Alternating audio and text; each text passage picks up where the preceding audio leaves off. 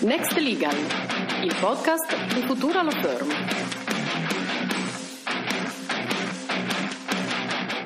Buongiorno e benvenuti ad una nuova puntata di Next Legal. Con me oggi c'è Luigi Cantisani per parlare di servizi digitali e piattaforme online, con particolare attenzione al tema dello sfruttamento economico dei dati personali.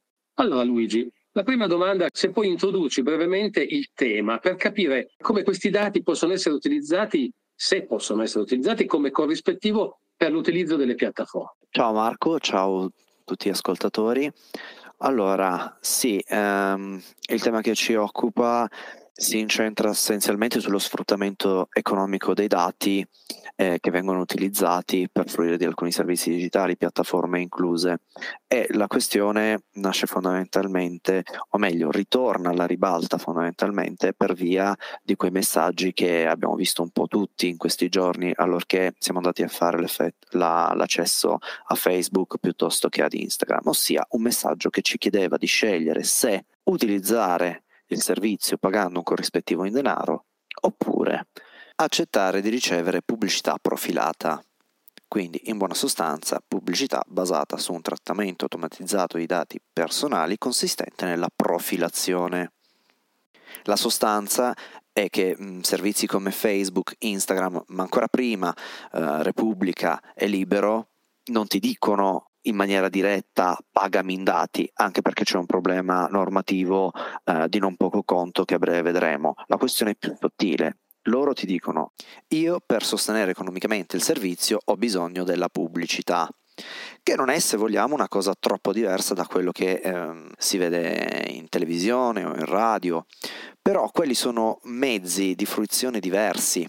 Prendiamo ad esempio la televisione se consideriamo la fascia oraria in cui vengono trasmessi i cartoni animati, cosa accade? Accade che in quella fascia oraria vengono trasmessi ehm, spot pubblicitari relativi a beni di consumo che possono essere di interesse per eh, ragazzini e bambini, quindi verosimilmente eh, giocattoli, cioè mi baso sulla fascia oraria e sui programmi che trasmetto in quella fascia oraria per promozionare prodotti che potrebbero essere di interesse dell'audience del programma televisivo di turno. Ma internet non funziona così, io e te possiamo accedere alla stessa ora e come facciamo a vedere contenuti che ci riguardano e quindi rendere la pubblicità davvero sensata? Nessuno utilizzerebbe le meta platform per fare advertisement se non fossero dei buoni spazi per fare pubblicità e fare avere dei buoni spazi per fare pubblicità significa che la pubblicità deve essere in grado di raggiungere il destinatario, quindi la profilazione come mezzo in qualche modo imprescindibile per questo business model. Ok Luigi, e, mm, tu hai proprio citato il tema della profilazione e, e, e di un business model. Beh, questo, questo modello di business legato ai dati in realtà è stato, come hai già detto, oggetto di contrasto eh, tra le autorità e soprattutto tra Meta. Hai voglia di riassumere che cosa, è, che cosa è successo e perché ha avuto tanta risonanza? Certo, e per spiegarlo bene partirei dal presupposto normativo, che poi è il motivo per cui si fanno tutti questi giri e rigiri, cambiamenti di interfacce, cambiamenti di termini e condizioni. Il perno della questione è che da un punto di vista strettamente normativo, nell'Unione Europea non è possibile utilizzare i dati come merce di scambio. Si è provato ad introdurre questa possibilità nella prima versione della Digital Content Directive redatta nel 2015, poi sulla base dell'opinione contraria espressa dal European Data Protection Board, il testo è stato rivisitato e la versione finale della direttiva, quindi la direttiva 770 del 2019, rimuove il riferimento all'utilizzo dei dati come controprestazione economica e addirittura nel considerando 24 specifica quello che aveva detto il board, cioè che i dati non possono eh, costituire merce commerciabile e su questo presupposto normativo tutta una serie di scontri eh, tra meta e autorità e corti nei vari paesi europei. Restando in Italia, cito da ultimo il contrasto tra uh, all'autorità garante per la concorrenza del, del mercato e Meta e, e, l'autorità ha sanzionato sostanzialmente la società ravvisando una pratica commerciale scorretta nell'utilizzare, nello sfruttare economicamente i dati degli utenti senza rendere gli utenti adeguatamente consapevoli di ciò che stava accadendo con i dati. Ecco qui che poi eh, i giudici a volte non sempre sono precisi e accurati perché eh, eh, il provvedimento è stato impugnato da Meta, all'epoca si chiamava ancora Facebook, vabbè. Eh, Tarlazio che cosa dice? Sì, eh, l'autorità ha ragione e la questione può essere valutata dall'autorità garante della concorrenza del mercato perché anche se si tratta di un tema di dati personali, i dati hanno un valore economico e possono formare con oggetto di controprestazione economica. Quindi vedi che il giudice ha detto qualcosa di diverso da quello che poi la direttiva sarebbe andato a specificare quando la sentenza è stata appellata, il Consiglio di Stato ha un po' raddrizzato il tiro, ha detto no, ma qui non stiamo parlando di commerciabilità dei dati, qui stiamo parlando dello sfruttamento economico e quindi sì, è una pratica commerciale scorretta aver basato lo sfruttamento su una inadeguata informativa e l'inconsapevolezza degli utenti.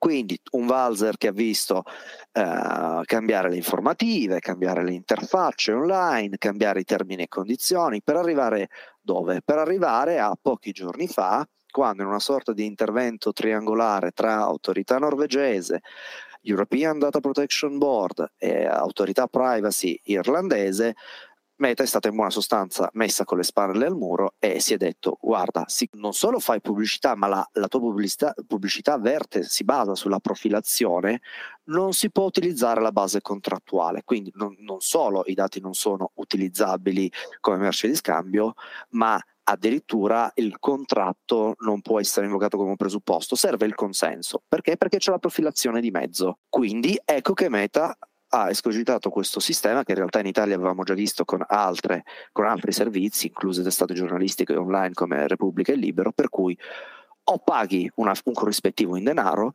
oppure ti becchi la pubblicità profilata, che deve essere necessariamente profilata, dice Meta. Ok Luigi, quindi eh, entriamo, è molto chiaro il modello di business, o mi paghi oppure io faccio quello che voglio dei tuoi dati.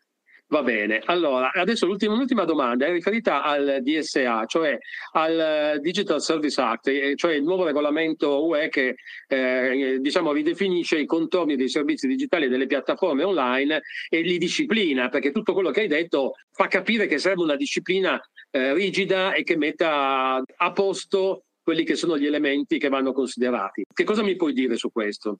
Allora, ti posso dire che è esattamente il bisogno di ordine è probabilmente alla base del DSA, che in questo senso viene a porsi come una sorta di nuova carta costituzionale delle piattaforme online, nel senso che va a collocarsi al vertice della normativa, Questo, delle normative che riguardano le piattaforme. Questo non significa che altre normative cesseranno di esistere, quindi la Digital Content Directive che ti ho menzionato poc'anzi e che non prevede, esclude l'utilizzo dei dati come merce commerciabile rimane in vigore, quindi da quel punto non ci spostiamo, non puoi utilizzare i dati per pagare.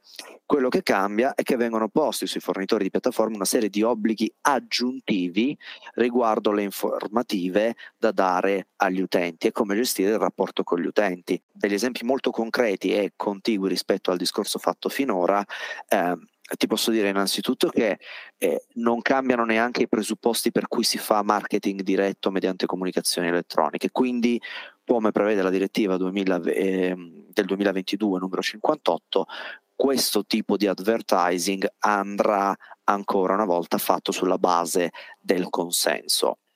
La differenza sta nel fatto che non sarà più possibile nel, nel solo caso delle piattaforme online, profilare utilizzando dati sensibili. Quindi c'è un elemento di innovazione sia rispetto alla direttiva sia rispetto al GDPR.